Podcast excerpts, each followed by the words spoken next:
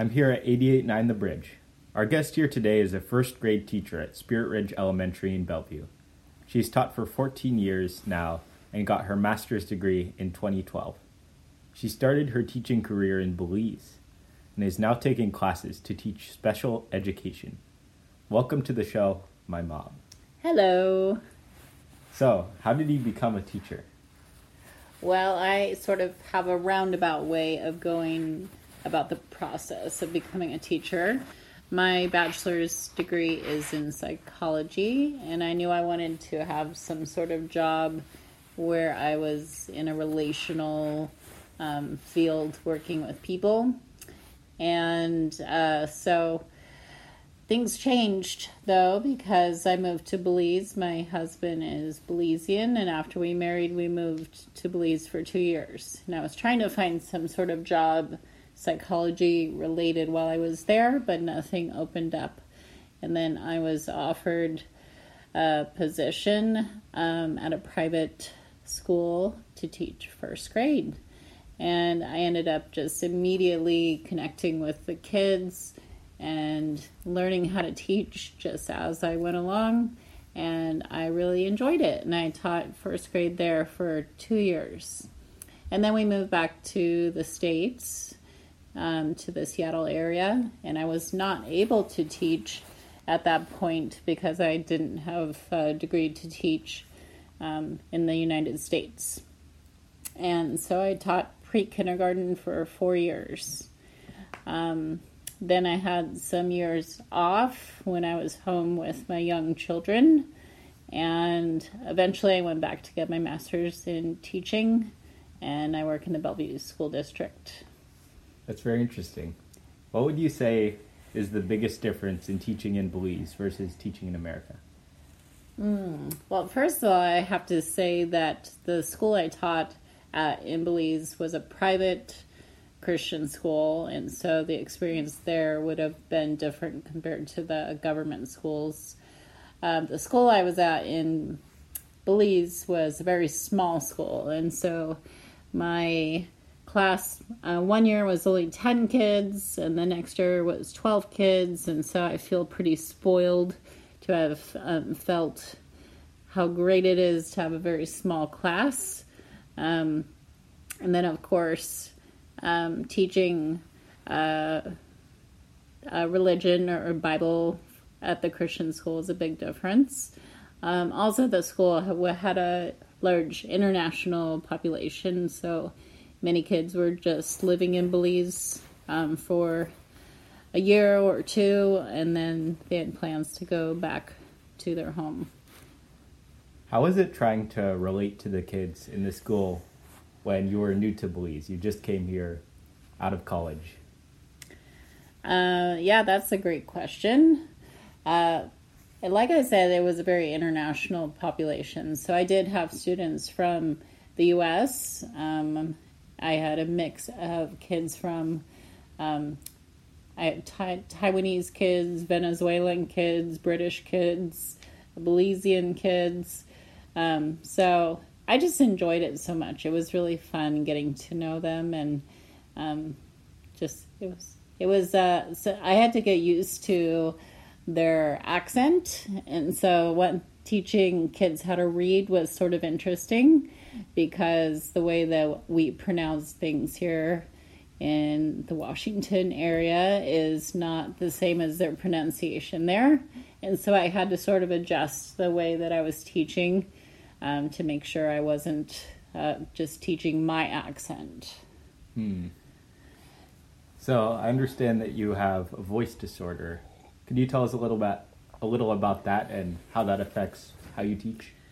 Yes. So during those years when I was not teaching and when I was home um, with my young children, I developed spasmodic dysphonia, which is a neurological voice disorder that causes the vocal cords to spasm.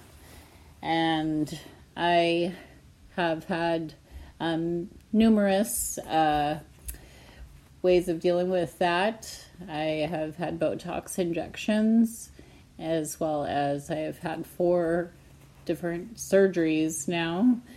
Um, it's still something that I deal with, um, and in teaching, I deal with voice fatigue. Um, so, talking all day long gets really exhausting. And um, so, yeah, teaching physically wears me out because of just talking so much. Do you use a microphone or something?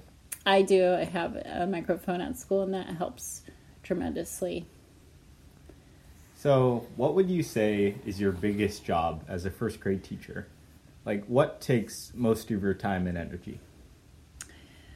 Well, the most um, exciting area of curriculum to teach first a first grader is reading because they're still very much beginner readers and they just explode in their reading skills throughout the year. So it's very rewarding for me as well as them. And so I always tell the parents just get ready for like to see a huge difference in your child with their reading from the start of the year to the end of the year. It's very fun to see. So reading is just huge. Um, it impacts every other subject area. Mm-hmm. Um, but one thing that can be exhausting to just take my energy is uh, dealing with the emotions of a first grade class, whatever that may be. Um, just handling the social situations um, that kids deal with, um, just navigating navigating friendships and um, working through a lot of that. So that does take a lot of my time in teaching as well. And what about teaching writing? Is that hard to teach at the same time as reading? Because they're just learning kind of how to read. So, how does that fit in with writing? Uh, yeah, so I was surprised actually when I came to my district and I saw the rubric of what's expected for a first grader. And what is expected is that they learn to write with a topic sentence, and then the body has three details, and then a connected closing sentence. And um, like you said, these kids are just learning to read, but they're able they're able to do this. Most of them are able to do this, as well as just learning how to write with a capital letter and at the start of a sentence and punctuation at the end and spelling and just how to form their letters correctly. Um, it's it's a lot to ask of a first grader, but they many of them rise to the challenge. What are some differences you notice if you remember from when you were a kid to what you teach now? Well, I think that's the biggest difference right there is the writing because I actually have some writing samples of what I used to write.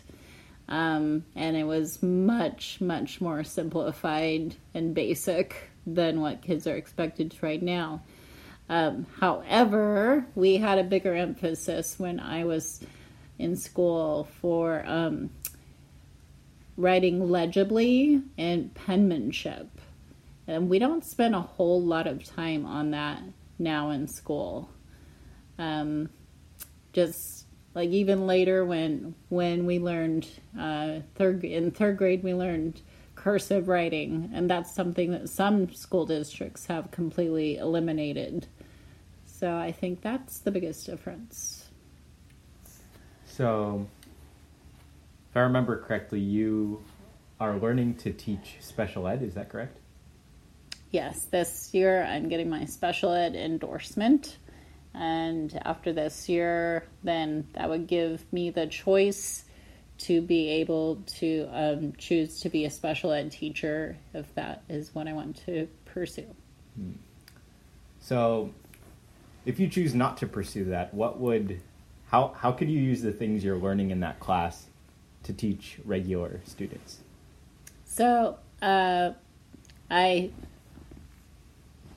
I have special ed kids in my class just about every year, and they have very unique needs. And so, my biggest hope from this program that I'm in is that I am able to learn skills to um, just learn how to help them more um, maybe some different strategies that will help um, help with their learning. Sometimes I can, sometimes right now I feel sort of stuck and I feel like I've used all the tools that I have to help some children, and so I'm excited to be learning um, new things. Um, one thing that I have been challenged with is just the thought that every special ed kid um, needs to be challenged. Um, so, children with disabilities, we know that learning is harder for them in different ways, but um, they all deserve to be challenged and supported along the way. And also, another thing I've learned and, and we've discussed in my class is that um, we need to teach our students to become self advocates and to be able to identify within themselves what they need from the teacher and their school experience. And um, so I'm really challenged to be able to do that with a young first grader, to be able to have them say what they need from me. Hmm. So, what are some of the upsides and downsides for teaching in this COVID time? Well, I am doing the teaching from home. Um, the downside is just relational. It's hard. It's hard to build those relationships with uh, the students and them with each other. I know they miss each other so much, and they miss their time playing on the playground together.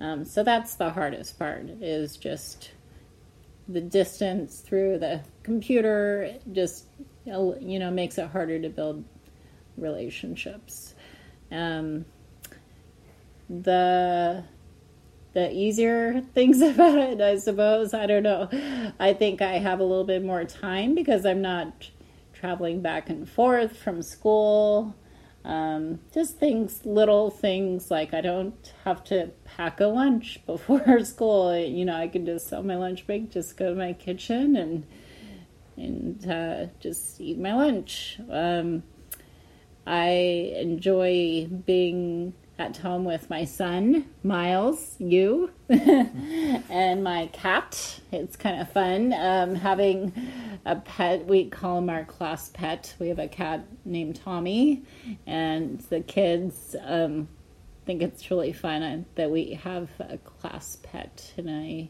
include him on on the camera sometimes, and the kids always say hi to him. That's great to hear. But going back to some of the negatives, I suppose how do you think the kids will be affected that ended kindergarten online and are starting first grade? Perhaps for the whole year, they're going to be online. Uh, one of the things I'm noticing that probably is not as good as my students have done in the past is spelling because normally in class um, when I see their work, I am walking around the room and I am checking their work. And uh, we have a word wall at school, and so if the kids get stuck and not sure where to, no, not sure how to spell something, I just point it out to them on the word wall. Um, so that's one thing that I think is a is a difference is they don't have that immediate feedback from me walking around the room checking work. Do you think they could be impacted socially going forward? Hmm. I don't know. I think they're going to be just so happy to be back with each other. Um, I think they'll. I think they'll be all right. Kids are pretty resilient. It's nice to hear. So finally, what's a piece of advice you would give to younger teachers or people that want to be teachers that are just starting?